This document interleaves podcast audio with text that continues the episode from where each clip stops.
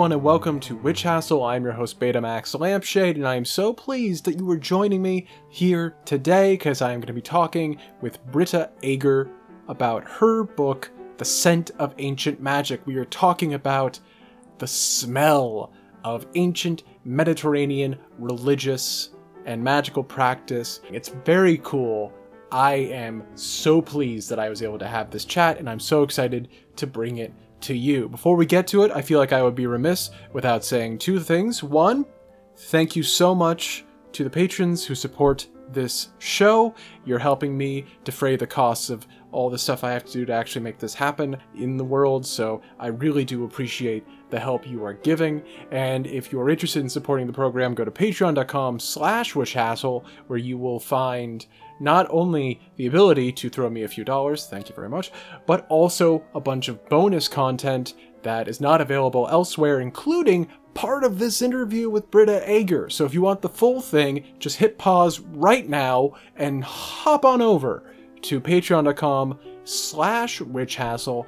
Though, of course, I do understand, you know, it should be said, I, I, believe in honest pay for honest labor, but I am not a profiteer. So if you're like, hey, I would love to hear all this bonus content, but I don't really have the scratch to afford that at this time, totally cool, no worries. I say either do the thing that I hear people do on Patreon where you can like sign up and then unsign up and if you time it right it won't charge you right like if you if you if you bounce out before the right time of the month. I don't know when that actually would be. I'm sure you can google this or just email me and be like hey i i want to hear this bonus thing and it's behind a paywall and i don't have any and i don't have the money for it and I'll just send it your way. No big deal. Information should be free. We're all in this together. Cooper.wilhelm at gmail.com or reach out on one of the uh, Instagram or Twitter or whatever. Actually, speaking of which, on Instagram, I, I, said two things. This is a, this is a third thing. It's a bonus thing.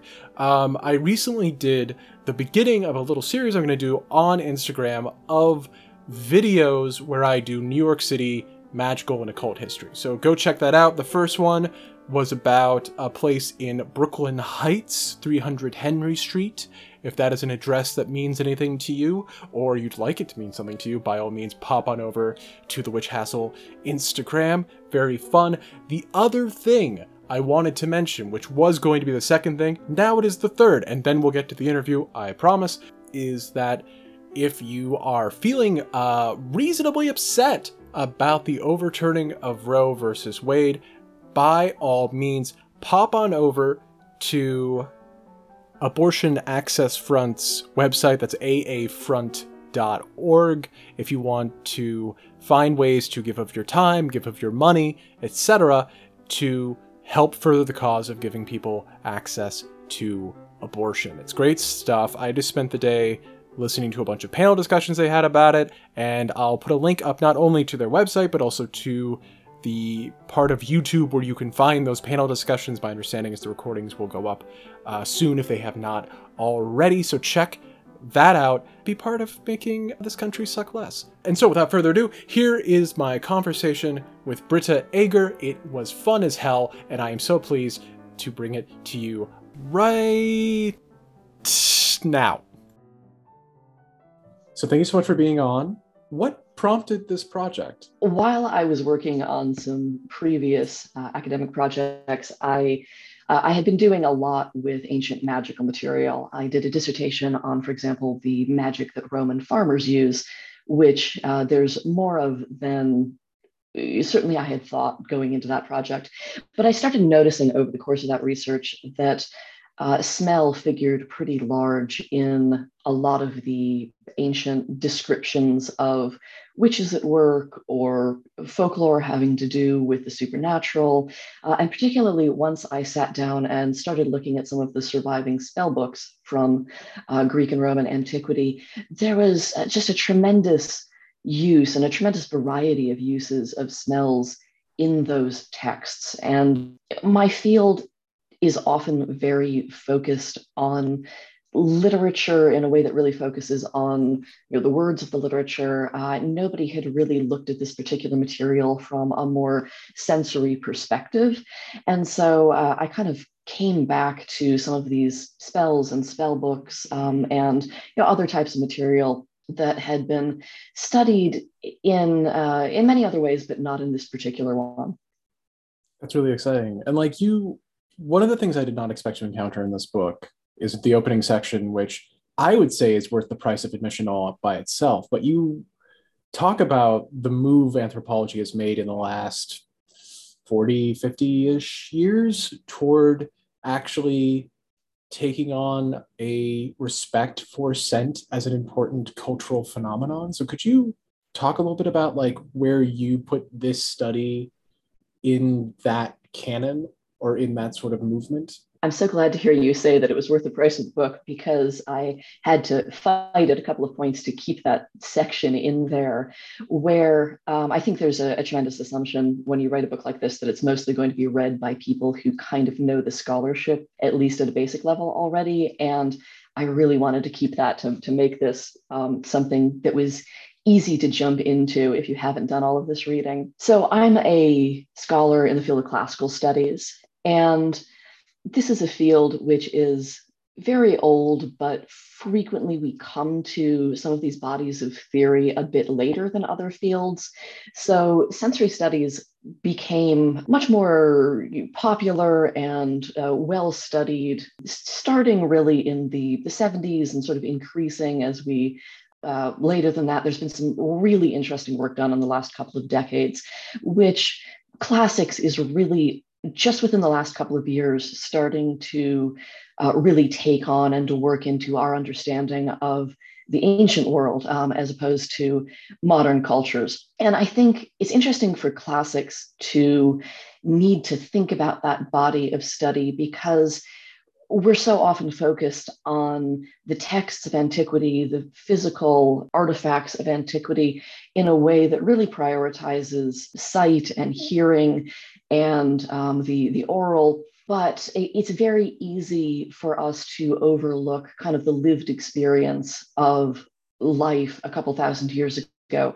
And that's very often hard to reconstruct. Um, although easier to do than I think we thought it was maybe a decade ago. It's kind of fascinating. Everybody in classics seems to have independently decided, wow, sensory studies is really interesting and cool, and we should be doing that at about the same time. When I started this book project, I didn't know anybody else who was interested in it. And by the time it came out, there'd been this proliferation of work um, in sort of different areas of ancient studies, uh, really trying to reconstruct the, um, the sounds and the sense and the textures and so on of the, uh, the ancient world. Part of the issue, I think, I think there's an intuitive tendency to when there is maybe a gap in scholarship or something we call like an ideological um, myopia. Is that the noun form of myopic? Yeah. Anyway, um, it's I, I feel like there's a tendency maybe this is because i come from like a literature background to blame the victorians. But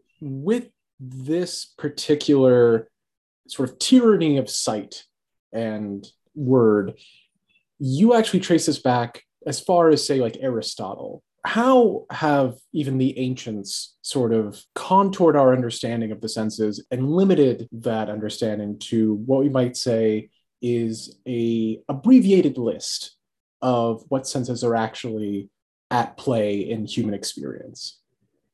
It's Aristotle who actually comes up with this whole notion of five senses that um, certainly in American culture, I think is just is such um, an ingrained assumption that like that's the ways of perceiving the world. Um, we've got five of them, and there we go. And anything more than that is like a supernatural sixth sense. I mean, he develops it out of sort of a an analogy with the five elements, right? Like it's an elemental right. kind of. So Aristotle comes up with this canonical list of five senses, which yeah are analogous to the five elements for him, and everybody else just kind of follows him in that. But um, one thing that anthropology in more recent years and and um, you know uh, studies of um, human perception and um, the you know, variety of both biological and culturally conditioned ways that we perceive the world. Um, what this study has made clear is that there's a, an enormous variety of senses which aren't included in that list. So, for example, uh, proprioception, the, uh, the, the feeling of where your body is in space, and difference between heat and cold is arguably a different sense than just so we, we lump a lot of things under feeling that should probably be separated out as separate biological mechanisms. So it's it's become clear that our sensory world is much broader and much uh, more complicated than the you know several thousand year old Aristotelian view would have us believe, but that sort of canonical, nice, tidy list of five senses is still really culturally predominant, at least here in the US. This this relegation of senses like scent, for example, to the less rational, to the the more sort of animal. Did you find that this was actually the case in the experiences of people you were reading about for this research, or did you find that actually scent was much more sort of on a par with other ways of perceiving the world? That's a fascinating question. I think when hmm, when we're looking at ancient literature, I think we're already into this sort of Aristotelian prioritization of sight and hearing as sort of higher order senses, and then everything else as lower order, uh, more animalistic. But at the same time, there's certainly an awareness in some of the texts that I'm working with that uh, scent or other senses are tremendously important, regardless of what you know philosophers like Aristotle want to describe them as. And certainly the magicians of the magical papyri, these spell books that we have from Greco-Roman Egypt, um, they use scent uh, in incredibly varied and uh, important ways, and they seem very self self-aware about what they're doing with scent and using it to create uh, a ritual experience for themselves. So um, I, I, suspect they, you know, were were aware of larger cultural norms that scent was not as important as sight, but they they also don't seem terribly bothered by that notion did this idea that like scent was perhaps on the underside of things give it a certain potency in these workings? Is there a sense that because scent was sort of subliminal or perhaps was um, harder to defend oneself against than, say, verbal suggestion, did that give it like an extra power in these moments or in these conceptions? I think quite possibly it did. We we get comments in ancient medical literature, um, novels, etc., about how scent affects people. Um, there's a number of met- medical remedies, for example, that suggest using various scents to cure your insomnia or to induce particular dreams. This is something that comes up in the spell books where uh, they really do seem to treat scent often as a way of um, inducing experiences that you would not necessarily have in your day to day life. And uh, I, I, think, yeah, kind of getting around your um, normal perception of reality with these overpowering uh, sensual experiences. And this is something that's recognized by other people in antiquity who suggest scent as part of medical cures or uh, talk about its effect on dreams. This is interesting because I think something you point out in the book is this idea that the same scent might be used for the same purpose, but the rationale behind it might change over time. That there is perhaps a sense that something is supernatural at one point and then strictly medical and empirical at another. What are the sort of arguments behind these scents over time? Because I mean, is it is it strictly a question of this thing has this very mundane property in the same way that you might take a pill for heartburn? Or is it that there's something sort of spiritual going on? Do scents have spirits? Do they have intent? Yes, um, I'm going to back up a little bit and sort of address this question more generally, um, sure. to, and then come back to scent. Where this is something that we see a lot with people in general, but looking at the ancient literature, it certainly comes up where you have these moments which could arguably be treated as magical, as supernatural in some contexts, but then not necessarily in others. And it kind of depends on who's observing what's going on, who's doing what's going on, and other sort of contextual and social clues that tell people how they want to interpret people's intentions and actions in a particular moment. So, for example, um, this uh, author, Apuleius, he writes a speech, which might be fictional or might not, in which he claims to be defending himself against accusations of using love magic to make a wealthy widow marry him. And he says, you know, her her male relatives have brought all these accusations because they just want to keep her money. And so they've thrown this laundry list of charges at him. And among other things, he says they've accused him of conducting some sort of creepy nighttime ritual uh, at an inn where he was staying. Uh, they say, oh, there were chicken feathers and soot left behind, and he this took place overnight in secret. He must have been doing some terrible, um, you know, uh, illicit ritual. And certainly, you could look at those signifiers of chicken feathers, evidence of sacrifice, evidence of burning, and say, ah, yes, um, some secret ritual. But Apuleius says it's an inn, people cook there. What are you expecting to find in a kitchen? So it really comes down to how do you want to interpret that scene? Do you dislike Apuleius and you want to interpret it in the most hostile way possible? Or if you're Apuleius, do you want to interpret it as this is just everyday life and people are making a big deal out of it? And that's true throughout you know all the discussions of magic from antiquity where some of the material I looked at earlier for my dissertation um, on farming magic, a lot of what I wind up talking about farming magic is, you know, potions, things you put on plants. Um, a lot of it just kind of looks like what we would now call organic gardening advice. But if, if you look at its connections to the other folklore in antiquity, it, it's clear that a lot of this was coming from a sort of more folkloric place, and that some people would see this as a form of magic. But the authors who record these things, they're respectable upper class gentlemen, and they don't want to be, you know, claiming, here's a bunch of spells I'm teaching you. Rather, they sort of dress it up and say, uh, the uneducated may see this as magic, but we men of science know that this is actually just working through the operation of perfectly understandable natural laws.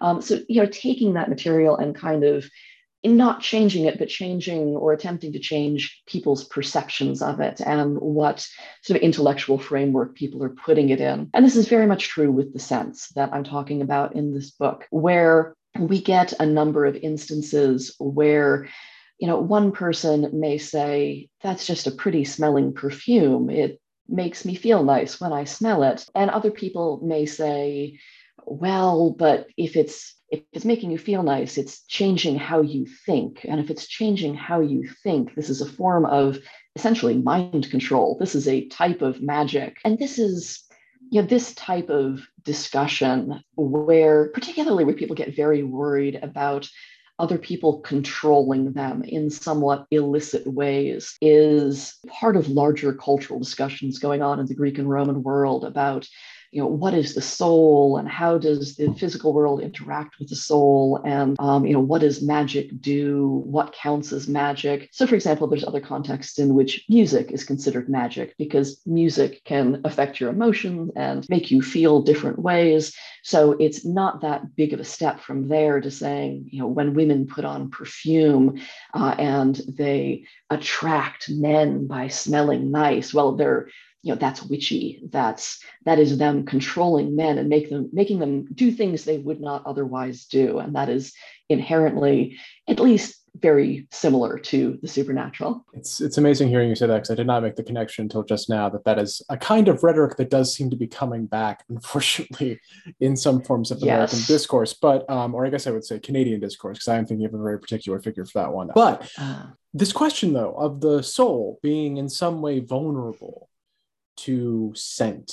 Was was there a strong sense that that this was the case that the soul was sort of at the at the mercy of the things that one might smell? Yes, there are some places where people specifically say, you know, scent can put you into a trance, scent can be used to like put you into the right mindset to contact the supernatural. So, for example, um, in these spell books I've been talking about, some of them use other people, particularly particularly young boys as mediums to try to contact the gods through. And some of these involve, for example, having a boy like lie down with a bowl of scented oil and put like a towel over his head to kind of close him in with that scent uh, as a way of inducing a trance. And, you know, again, this stuff crops up in the medical literature where um, doctors talk about the, the way that scents can affect the, the body, but also uh, kind of the mind and the emotions.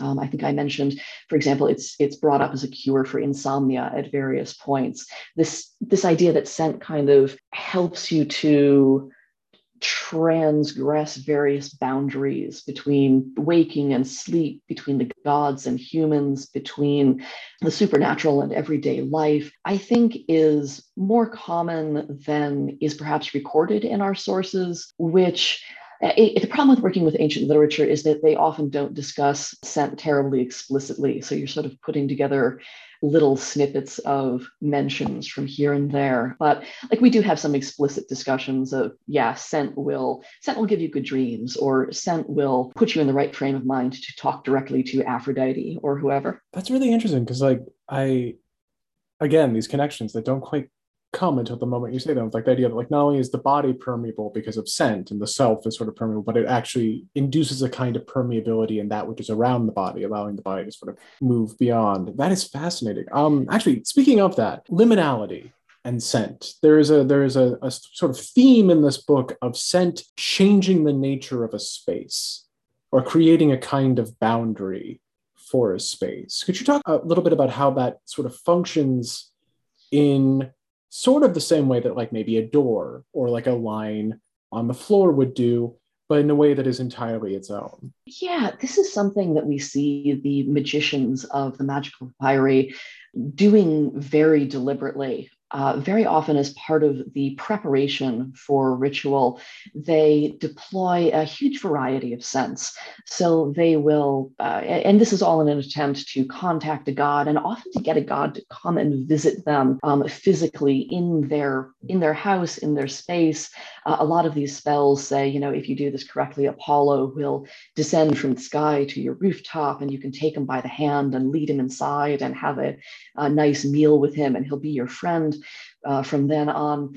And there's sort of two goals, I think, with the way they use scent to set up these moments. First of all, if you're inviting a god into your house, your house had better be nice. You had better have cleaned before Apollo comes over. So there's a lot of discussion of ritual purification, um, like you should wash yourself, you should wash your clothing, you should clean your house. And I think partly you are cleansing your space with incenses, with perfumes to make it ritually pure and appropriate for uh, a divinity to come into. And the other half of this is that the magicians, I think, are putting themselves into the right frame of mind by creating a space which you know doesn't doesn't smell like all the things that you might smell in a hot Egyptian town in June, or you're sort of blocking out all the everyday smells of your neighbor's cooking and uh, you know the donkey next door's dung and so on and so forth. So as part of their setup for these rituals the the magicians will just to, to catalog some of the ways we see them use scent they will for example make a fire using aromatic woods like juniper. They'll pour out different types of perfume around them, or they'll perfume themselves. They'll burn incense. There's a huge variety of homemade incense recipes actually in the papyri because you want to be you want to have exactly the right incense in a lot of these spells, and the wrong one won't work. Um, they'll wear spices on a, a cord around their neck like an amulet to perfume themselves, or they'll chew on aromatic seeds seeds or gums to perfume their breath. They'll use tools like uh, little portable altars made out of aromatic woods.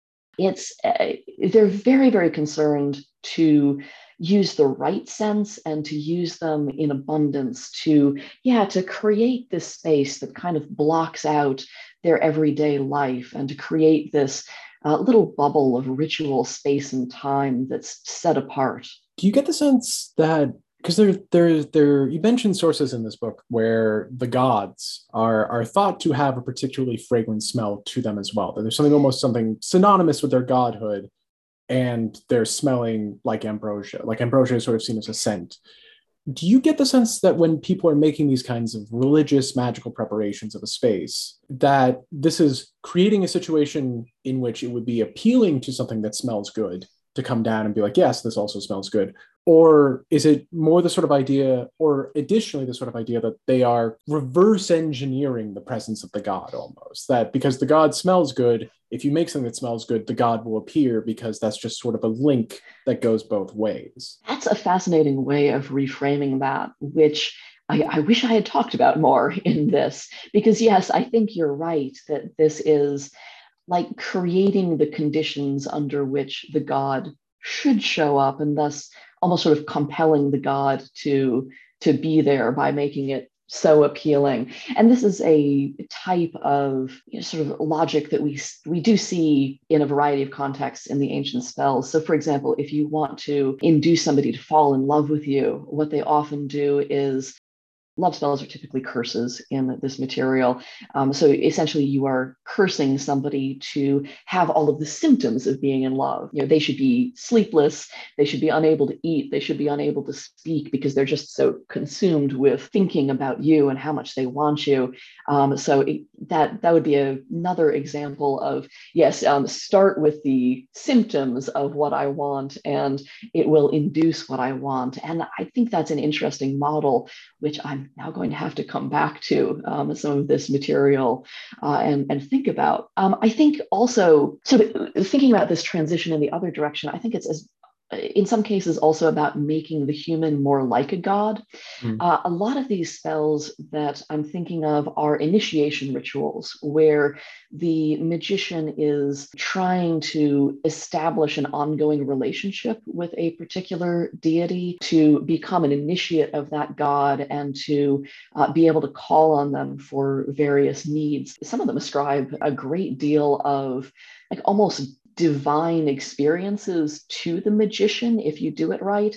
So there's this one spell, for example, where if you do the this very long, elaborate ritual correctly, uh, it says that you yourself will ascend into the heavens and you will see all of the gods there going about their business. And first they'll be angry, but then you say the right words, and then they're chill essentially. And so you know here rather than apollo coming to your house you're going up to meet um, i forget who you're supposed to be talking to in that one mithras i think. But um, you know sort of that that permeability where the the lines between humans and deities get much blurrier in these moments i think is fascinating never thought of theurgy as a kind of housebreaking, but it does sort of sound like yeah. like oh, why are they so upset? Because I just came in through the window. But it's okay. I've got something very charming to say. It's entirely fine. Actually, making sure that the gods are not displeased with you, or that if they are displeased with you, they can't actually hurt you, is a major component of a lot of these spells. Where um, there's various comments that if you use the wrong incense, or if you don't set up the magical circle correctly, the the god you're speaking to, for example, Selene, will be able to harm you for your presumption in summoning her up and making making her talk to you. Uh, there's one that comments that, uh, you know, if you don't do this right, Selene is going to pick you up and take you and drop you from a height somewhere. So take the right precautions before you try to summon a god.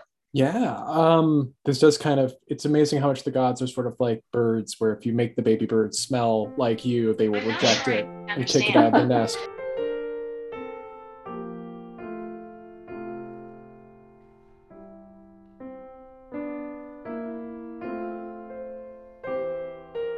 I mean, it is interesting though the idea of like I think there, I think Betz has been sort of the classic PGM edition for so long, but now I hear yes. there's there's work on a new translation. the, is... the first the first volume just came out actually uh, same month as my book i've not gotten a hold of a copy of it yet but yes this should be really a, uh, a fantastic moment for the study of ancient magic that's coming out of the university of chicago where uh, they have a, a team of people who have been putting this together over the last couple of years.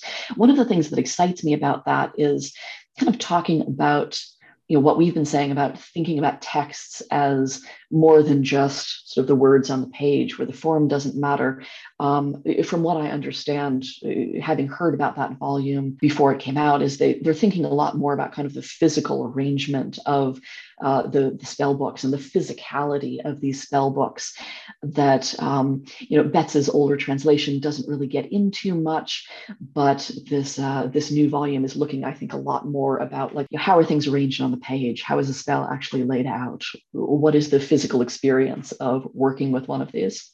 that is super cool. I never thought of like the idea of like a magical book actually having like a significance of like recto versus verso on, yeah. on what you're doing. Very cool. So you mentioned that the the people who are probably doing the PGM rites were of a particular sort of class status. And I would like to sort of direct our attention sort of towards the economics of incenses mm-hmm. in this period for a second. Mostly by asking you about the root cutters in general, but also how hard to get were a lot of these incenses was the idea of like i'm going to incense this temple like i'm sure there were differences in how one would incense a temple versus one's home you know altar like you know because I, I you mentioned i think like the idea of like the difference between say a crown made out of cinnamon bark or maybe laurels for like a temple versus say hanging a quince on just a statue in somebody's house. But like was that a class difference as well or just a question of scale? Think both. Uh, I think partly people who can afford more expensive ingredients do i think feel they're more efficacious. Uh, a lot of these ingredients would be difficult to get either because they're expensive but maybe easy, you know, easy to get but more expensive, or because they're just hard to source, which I will note is not necessarily a bad thing from the magician's perspective, because exotic ingredients, hard to get ingredients, those feel more special. They feel like they're probably more magical in some way. Something that I've noticed with the Roman spells that I've looked at is that as you move forward in time, people start reaching out farther and farther and farther, um, looking for ingredients that are like exotic enough to count as magical. So you look at early Roman sources and wolf blood is magical, but a couple centuries later, wolves aren't special enough anymore. So you want, say, a seal skin. And then a couple of centuries after that, it's like you need hippo blood because everything else is too easy to get and ordinary. But yeah, the economics of this, the magicians who are using these preserved spell books, like these are long, elaborate texts where the readers they definitely have to be highly literate. So we're already talking about the upper class. They'd have to have a certain amount of privacy and leisure time to carry out these rituals as described. And yeah, they're probably investing a fair amount of money in acquiring the ingredients for them and also just a lot of trouble. Like, I don't know how expensive it would be to get, say, orangutan fur, which some of the spells call for, but like is this a question of money or is it a question of time and access? I don't know. So money is definitely a factor but also like a lot of the ingredients are just difficult or illicit like some of them involve taking a finger from a corpse or other other things that maybe you just don't want to be seen gathering or that are difficult to get hold of like a cup of water from a shipwreck. So i think it's sort of half economically difficult and half just practically difficult to assemble the things that you need for these spells. But we do see a spectrum too in the spell books where you know sometimes your incense involves 15 of these difficult, expensive ingredients. But other times you get an incense, which I suspect is kind of the, the poor man's version, where you're getting much simpler ingredients. For example, there's uh, one incense that is supposed to be made out of like river reeds and sulfur, both of which would have been easier. Um, others involve like easily gathered common plants. Um, and then maybe like one special ingredient you have to pay a little bit more for. So I think you know we're we're seeing a lot of this world through the lens of fairly well off magicians, but we know there's a, a, fairly large and vigorous world of magic being done by more ordinary people with more ordinary means. This is one of the reasons I got really interested in the farming spells because a lot of them are just super everyday. This is a look at the type of magic which is not often reflected in our corpora of ancient literature, um, but was probably closer to the experiences of 99% of people in antiquity on an everyday basis. So, you know, wear a wear a carrot around your neck as an amulet as opposed to make this super complex incense over the course of 15 days. This reminds me of something interesting you mentioned in the book. I mean, the, the book is very interesting. I mean, the whole thing is very interesting. Let, let that not Thank you. be an, ambival- an ambiguous thing that I've just said. But like you mentioned garlic having this sense of magical efficacy, but also this very sort of imbued class marker to it. Could you talk a little bit about about garlic and class? Yeah, I'm fascinated by by garlic, where there's this dichotomy in antiquity where people love garlic, but they also hate garlic, where there's sort of this acknowledgement that people eat garlic a lot, but it's definitely marked as a food of poor people. So even when rich people enjoy garlic, indulge in garlic, perhaps, there's definitely a sense that they're kind of slumming it. So we get this poem by Horace, who, like, it's a complaint to his friend Maecenas, who has invited him to dinner and then played what Horace describes as sort of nasty practical joke of serving him poor people food full of garlic. And uh, Horace sort of goes on about, I, my, my stomach it can't handle this. It's burning. It's like poison. Um, I hope that the next time you you serve garlic, you go to kiss your girlfriend in bed and she pushes you away because you have garlic breath. So, yeah, strongly, strongly marked as lower class, but also the scent is just so overpowering that there's this sense that there's something supernatural and special about it that garlic is either used by witches. Horace compares garlic to Medea's potions, um, or that you can use garlic to stave off witches or other supernatural dangers. Um, and this is part of a larger body of folklore that we get for, for millennia in Europe about how garlic and chives and onions and these other sort of sulfurous smelling allium plants are good against supernatural dangers, of which uh, sort of the association of garlic is something you can use to ward off vampires is, I think, the um, major surviving example of.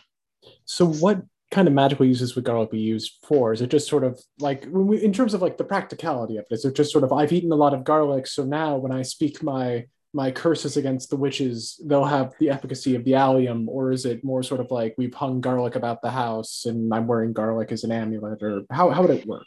More the second thing i think the idea that if you just kind of have garlic around it's good against warding off dangers. Um, so you might hang it on somebody as an amulet or keep it in your house as uh, almost a talisman um, almost as much as the smell there's a really interesting moment in which I can't say for certain that we're talking about garlic, but certainly some people in antiquity thought that we were. Do you remember the episode in the Odyssey where Odysseus, going to find out what's happened to his men who have not returned from investigating this mysterious house in the middle of an island, they've been transformed into pigs by Circe, who was not enthusiastic about receiving visitors at that time. And so Odysseus he's going along trying to find out what's happened to his crew and he is met by the god hermes who comes down and says basically like this is what happened to the half of your crew that hasn't come back. Circe turned them into pigs. She's going to do the same to you. And here's a magical plant. And the odyssey describes this herb that hermes hands to odysseus as a, remarkable plant which the gods are able to pick, but it's too difficult for humans to pull up. Uh, it has a um, a milk white flower and a dark root. And it's called moly in the language of the gods, according to Homer. And Odysseus takes this along with him, and it prevents Circe from being able to work her magic on him. Like her potion doesn't work on him the way it worked on his men. We're not told what Odysseus did with this plant. Maybe he's just carrying it inside of his um, his clothing. But the fact that it's called moly in the language of the gods raises the question okay, if that's what the gods call it, what do we humans call it? And this is a question that people tried to answer in antiquity. And the answer that a lot of them came to is garlic. They identified this sort of bulbous, um, bulbous plant with a flower stalk and a, a, white flower as being potentially a variety of garlic. And so there you have, you know, if you if you go along with him on that, you have somebody warding off a witch's spells just kind of by having it with him. So it's not even a question of of repelling the witch or something like that. It's like a prophylactic against magic, just sort of generally.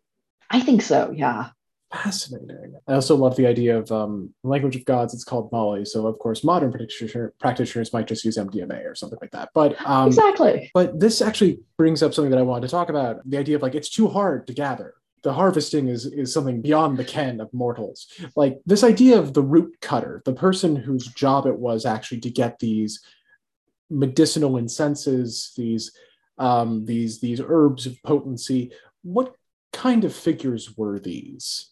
In this period. Yeah, we get a lot of references to people who are these specialists in gathering various herbs and plants. And they, they're the sort of people who seem to be generally lower class than the type of people who are writing down this stuff. So we get, for example, references in ancient medical authors to, you know, go to the rhizotomoi the root cutters, to get these plants that you need. Like you're not going to be going out and gathering these yourself.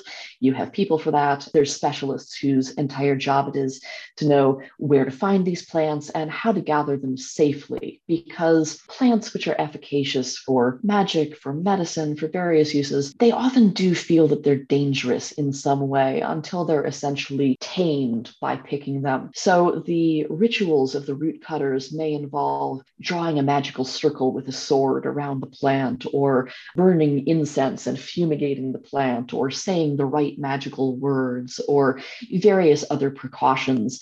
There's one plant, the peony, that people think is so dangerous that you shouldn't pull it yourself at all. Instead, you have to get a dog and you tie a rope to the dog and a rope to the peony, and then you lure the dog into running away uh, so that it yanks the plant out of the ground. And it, the peony is so dangerous that the dog then dies. It's killed by whatever force uh, is released by pulling this plant out of the ground. But but then it's sort of dissipated and you can go pick up the plant and use it for your purposes. So the rhizotomoi are these, they're definitely not upper class figures. Um, they seem to be respected professionals, but more like middle class tradesmen or uh, lower class workers with this specialist knowledge who people who need to source special plants can can go to and can buy their wares from. And they seem to have been kind of showmen in some cases. We get one story about a guy, um, there's various terms for these people. He's not actually called a root cutter, like a, an herb seller, I think is what he's actually termed. But he sets up a stall in the center of a city where he sells his herbs to customers, but he uh, basically advertises himself as a spectacle one day. He says, I'm going to drink so and so number of cups of hemlock and it won't hurt me because i'm you know my body is inured to the effect of these plants that i pick and he, he sort of sits there on his stool in his stall all day drinking cups of hemlock as people watch and you know goes away apparently unscathed. I didn't realize the ancient mediterranean had its own david blaine. That's very exciting. They go hard. My gosh. So you mentioned in the book that these sorts of these part of this you know elaborate attempt to tame the plant before you pluck it from the earth to save yourself involved propitiations of potentially the gods, the plant itself, and the earth.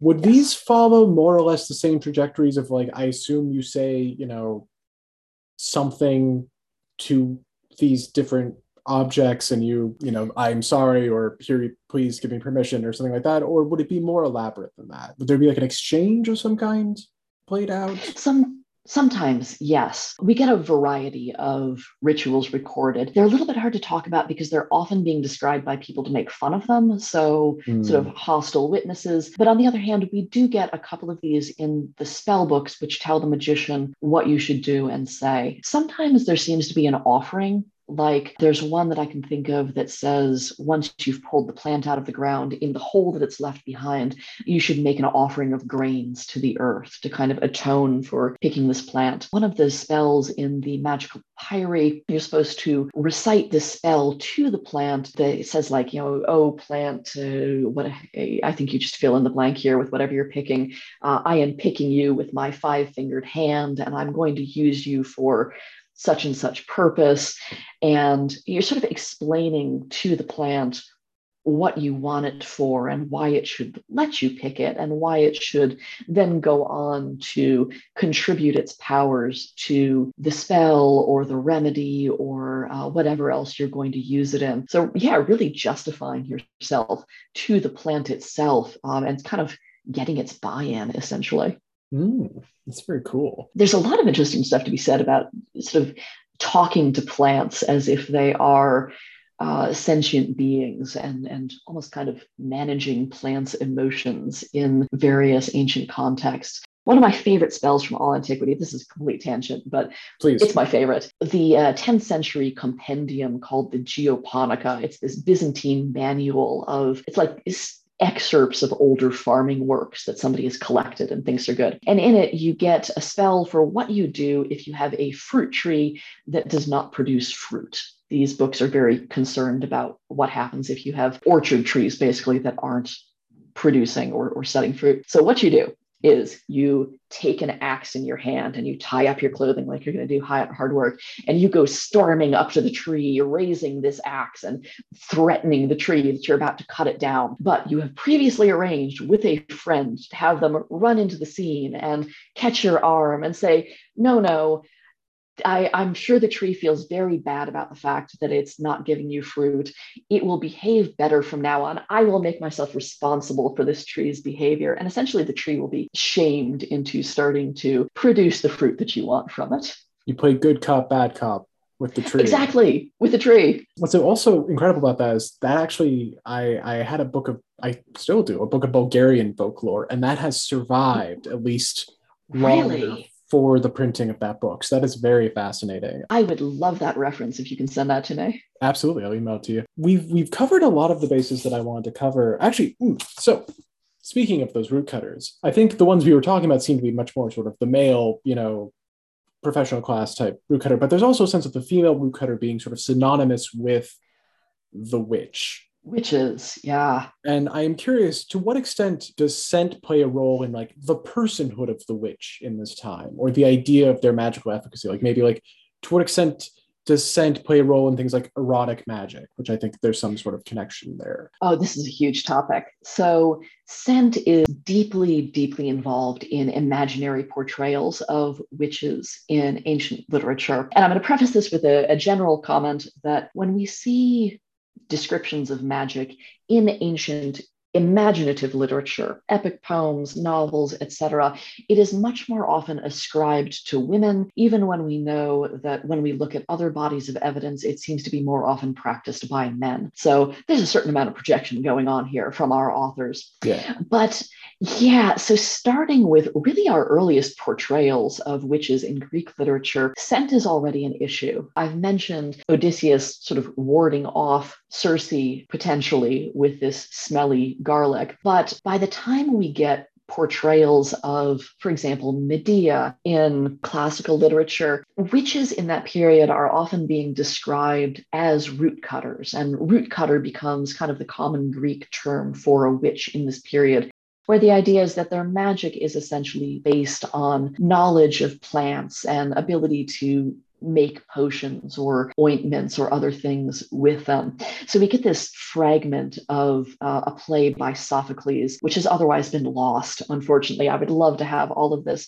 It's his play called Medea, and we get just this fragment preserved by a much, much later author describing somebody, probably Medea, who is naked and sort of making this ululating shriek as she cuts magical herbs and lets their juice drain into bronze vessels. So she's collecting this for uh, some sort of ceremony. Uh, the play was called Root Cutters, and we assume that following the convention of titling ancient plays, the root cutters, plural, were probably the chorus, who we're guessing were probably like assistants to Medea in the uh, as the main character of this play. So there we've got a description of a you know, sort of Tomos, a, a root cutter who would have usually been male as far as we can tell from ancient sources, transported into the literary realm where they become a woman instead and a famous witch uh, who I know Medea was a, a, very old figure. We know that there are many, many lost works on her going back before this period,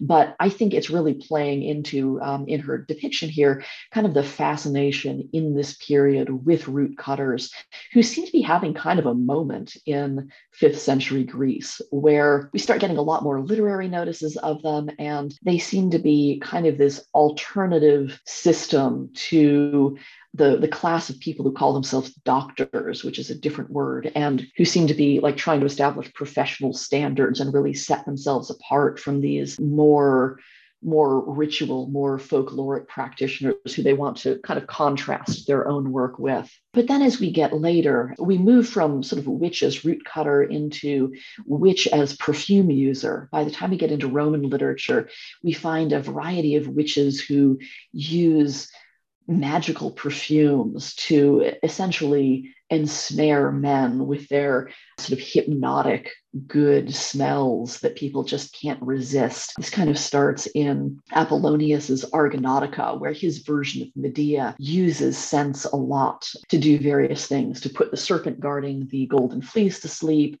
to uh, essentially lure her brother into a trap where Jason can ambush him and kill him. And then as we get into Roman literature, uh, we have witches who themselves smell bad. Uh, Roman witches are much more likely to be sort of lower class and bad smelling than Greek witches were. And these witches are often, despite their bad personal scent, described as users of magical perfumes who um, sort of overcome men's minds with these hypnotically beautiful scents. Huh. So there's a sense that they sort of inherently smell bad, but there's a there's a masking. Yeah, and I think that contrast is for the Romans part of the horror. There's a real distinction between Greek witches and Roman witches. Greek witches tended to be upper class figures. They are often demigoddesses like Circe and Medea in literature, and they're generally described as sort of young, beautiful, alluring. Whereas Roman witches are much more often described as definitely lower class. They're usually sort of old and ugly and described in sort of eh, terms that the Romans would see appropriate to like you know, old, ugly, poor women.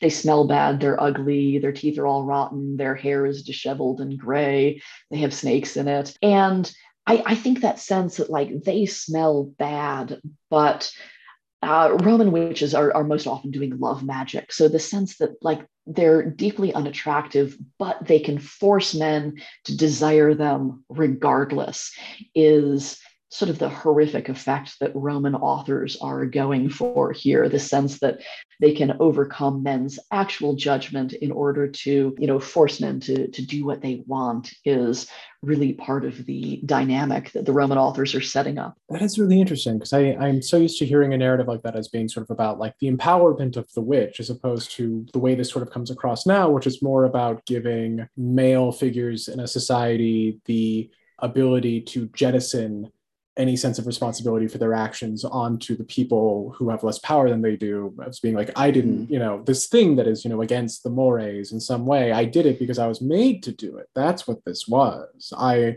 i the most powerful person in society was rendered powerless by sense. Oh no. It's a great get out of jail free card. And in fact there's one case which comes up uh, that cicero describes where he's defending a woman in court from, I forget what the case is actually about, but the opposing lawyer gets up to speak and to make his prosecution and just completely forgets everything that he was going to say. And you know, obviously, this is a, an embarrassing moment for him. And he resorts to saying, Well, your, your client much, must have bewitched me. She bound my tongue with a curse. So it's this sort of face saving like and cicero is not describing this as oh yes he was he was cursed. Cicero is describing this as oh god you won't believe what excuse my opposing you know lawyer in this courtroom tried to pull out. Like cicero is very clear that this is just like a face saving excuse that he's trying to deploy and he certainly expects everybody that he's writing about this incident to to also take it the same way. But it's it's kind of a nice nice fallback if you really want to excuse your own not just behavior but sort of lapses in general yeah i am this connection especially i mean like i i feel like gender politics and scent and power could be its own whole separate study especially this oh, yeah. idea of like the characterized as male professionalization of medicine and the necessary sort of contrast and relegation of of of female medical practitioners to the realm of superstition as being a, mm-hmm. a really interesting dynamic. Yes, absolutely. But actually, this does. So I want to make sure I get to all the questions that were submitted to me by people because sure. I do have you on the line, and this is a rare possibility to, to be able to pick your brain about this on behalf of others. Um, and one of them, in fact, that is relevant is: is there a link between pheromones and perfumes? in this time period. And I, I imagine that there wouldn't be much of a con or a different conception of pheromones, right? Because there's talk of animals having, say, sweet breath that allures their prey in this, but I imagine that's not necessarily the same as pheromones. I mean, it's certainly not the same as pheromones as we understand them now, but like, would that sort of play into a larger conception of the relationship between pheromones and perfumes at the time? Was there even a conception of pheromones as a thing at the time? sort of there's there's a related yeah yeah maybe shouldn't say related there's there's a vaguely similar concept of sympathies and antipathies in antiquity this belief that certain things just sort of have a natural affinity for each other or the opposite. They have a natural repulsion from each other which i the way they think about this is not really it, it's not pheromones but it's kind of a similar sense that like there's something mysterious and invisible that just makes certain things really like other things or really dislike other things. So this is this is often used as an intellectualized way of explaining things that probably have a more folkloric start as magic. So for example if you say snakes and ash trees are just fundamentally they have an antipathy to each other. They are fundamentally incompatible. Snakes hate ash trees. If you put an ash uh, a circle of ash leaves around something you want to protect. Snakes will not crawl through them. And this is something that, say, the farming authors that I work on use to try to explain folkloric beliefs as well. It's actually scientific, like you can catalog all of these sympathies and antipathies in the world and kind of understand how things work. And this definitely overlaps into scent in some places. There's this, the, the, text I mentioned earlier, the Geoponica. There's a passage in that where the author says, like, here's how you protect your artichoke roots. You can wrap them in, in wool and something else, like a, a plant or something, I think, to protect them. And mice then will not come and chew them off. And this author specifically says, I don't know whether this works because of the smell or whether it's because of an antipathy that just naturally exists, it just works. So there we've got somebody sort of equating like this mysterious natural antipathy slash magic that people believe in with a smell, but also kind of saying, like, we just don't have the tools to try to parse out the differences between these things. And I think there's a lot of that overlap going on at a very gut level, where, yeah, there's a, a lot of belief that, you know, certain things are just, they have this magical, attractive force, whether it's because of a smell or the way they look, or because somebody deliberately used a spell and trying to diagnose what the root cause of this is uh, is difficult for people. Okay, so like the idea of like trying to use a pheromone in a perfume like that doesn't quite because it's just part of the general idea of a perfume is just an attractive thing yes i've wandered off the uh, the actual no, question no. here but, but yeah um I, I, there's not really a conception of pheromones specifically but on the other hand like i'm kind of leaning towards talking about it in this way because i feel like we often talk about pheromones as almost this magical thing. Like, um, if you want to explain, you know, why there's some attraction to this person, like, do you actually know what pheromones are and how they work? I sure don't. But I, I feel like it's it's this sort of you know explanation which on the one hand yeah there's science behind this but um, i feel like certainly if i said that it's not because i understand the science. It's because i have this very general almost folkloric understanding of like this biological sounding process. And I think that's often what we get in antiquity, like people kind of saying, you know, here, here's a nice scientific explanation or, or sounding explanation, whether I really understand it or not. But it's a way to talk about some of these things that happen, um, you know, attractions, repulsions, without just saying, I don't know, it's mysterious, this happens. Okay. And while we're on the topic of things that people have asked me to ask you, mm-hmm. did you come across any connections between scent and the memory arts in your research? A little bit, not a ton, but a little bit. There's, for example, there's one spell in the papyri where you're supposed to be inducing a dream. So the magician lies down to sleep and they're supposed to have a vision of a god in their dreams. And partly you're supposed to burn incense in the bedroom before you go to sleep. And, and this seems to be helping to induce the correct sort of dream. But there's also a bit in there about uh, part of the spell is intended to help you remember your dream uh, when mm. you wake up. And i think the incense is involved in that if i remember correctly. There's there's not a ton on this. A lot of the stuff that i'm working with is not discussed explicitly. It's more like people describe what they do, and you have to kind of piece together how they're thinking about what they do. Yeah. So I suspect there's a lot more of that going on where, you know, in the spell, you're supposed to ascend to heaven and meet the gods. And, uh, you know, this particular part of the incense is supposed to help you remember all of this, but that doesn't get written down. Um, it's just kind of you know me guessing that maybe the magicians might be thinking about that based on a, a very small handful of references like that sleep spell. Uh, so the last one which i you know for the in the interest of being thorough and being a resource to to the listeners is there any historical magical basis for the bog of eternal stench in labyrinth that you came across oh gosh. Um, actually, there are some connections where like places smell supernaturally bad. Like there's one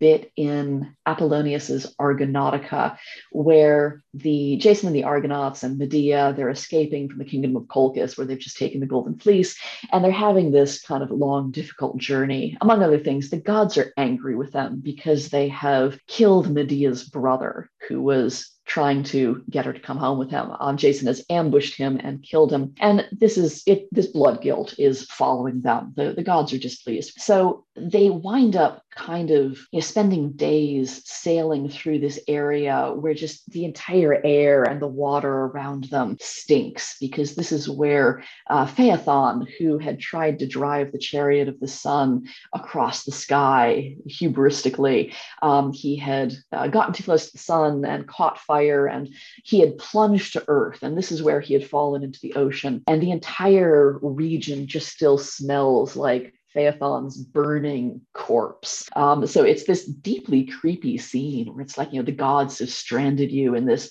horrible, smelly area with these dreadful mythological associations as punishment for your bad behavior. Incredible. Okay, so the answer to that question yeah. is sort of yes. Incredible. That was not what I was expecting at all. That's great. I, this has been so wonderful, and it, we're coming up on two hours now, so I should definitely let you go. Gosh. But thank you so much for doing this. Before you go, is there anything you want to leave us with as like a final thought or a final sort of thing that you want to make sure comes across in this? Oh gosh. Well, it's been such a pleasure doing this. As a final thought, I guess I would just say we, we talked about this a little bit. I'm paying a lot more attention to my own sort of sensory world and how I curate that than I used to before I started doing this research.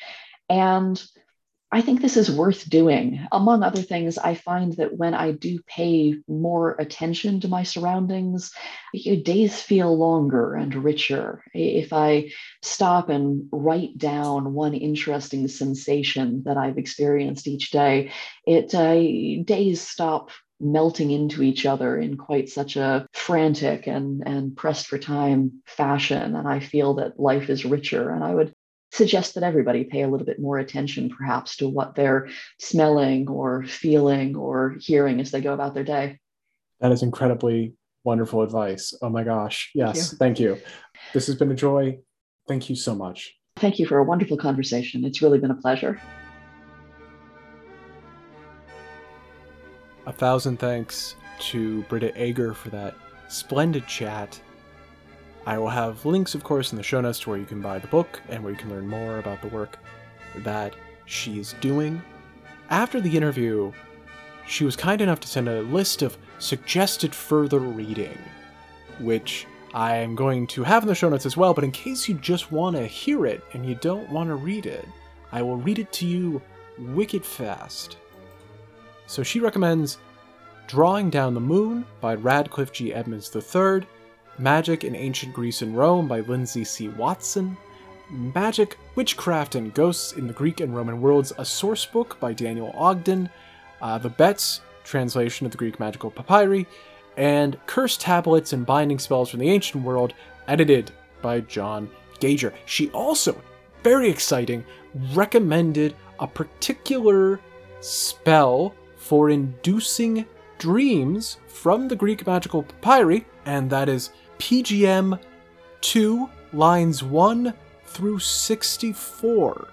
So go check out the Greek Magical Papyri for that. She also says, incredibly helpfully, that it is on pages 12 through 14 of the Hans Dieter Betz edition of the Greek Magical Papyri. Very fun that was a great talk. I really enjoyed that. And it's kind of, you know, the book and the chat really changed my thinking specifically about like planetary magic, right? Because I think I'm so used to the idea of planetary magic being kind of like, you know, because the planets, they get personified into gods or spirits or whatever. And you might reasonably think if I do this Jupiterian thing, you know, I, am picturing a dude, a dude who looks, you know, big and burly or whatever you picture Jupiter looking like, you know, coming down and kind of doing the thing that I need done. But this idea of, you know, sense creating a situation in which a sort of action is likely to occur, right? Like you're setting the stage for a particular kind of story, kind of changes like planetary magic to be more, in my head, kind of like changing the weather conditions so that the same action is more likely to generate a different effect or a stronger effect. Like, um, you know, if you scratch two big rocks together in the woods, every day of the year. There are some days where it's going to start a forest fire, and there's some days where it's not. And a lot of that has to do with like how hot it is, how dry it's been, and so like planetary magic is suddenly, you know, creating the conditions for the forest fire or dampening the conditions for the forest fire, even though the action is identical that you are doing. So rather than operating off of a model of planetary magic where like the, the planet is just uh, a silly little guy who shows up and does stuff. It's like, actually, I am the silly little guy in this scenario, and the planet is making the stuff that I do more likely to go a certain way by creating those sorts of conditions, you know. Uh, whether or not I'm going to slide across the kitchen and break the front of the oven has to do with how slippery the floor is and what kind of socks I'm wearing. And I am the person who's going to be doing that in either scenario, but you know, my Jupiterian magic is creating a situation where uh, I am wearing very grippy socks, so that doesn't happen. Or my mercurial magic is uh, someone has put olive oil on the floor before I'm doing this, and I am wearing socks that are very slippery. I don't know what those would be exactly. Uh, silk stockings? Are those slippery? It's funny when I when I say that, like I, I picture socks of some sort, I think, but like I also immediately just jump to the TV show from probably when I was five, uh, silk stockings, which I don't were they like, were they sexy cops? Was that the idea of that show? Huh. Anyway, uh, this has been Witch Hassle. Thank you so much for listening. If you want to support the show, go to patreon.com slash Witch Hassle. Uh, as always, our theme music was performed by Sebastian Baverstam and recorded by Edward Lee. Good luck with the work ahead.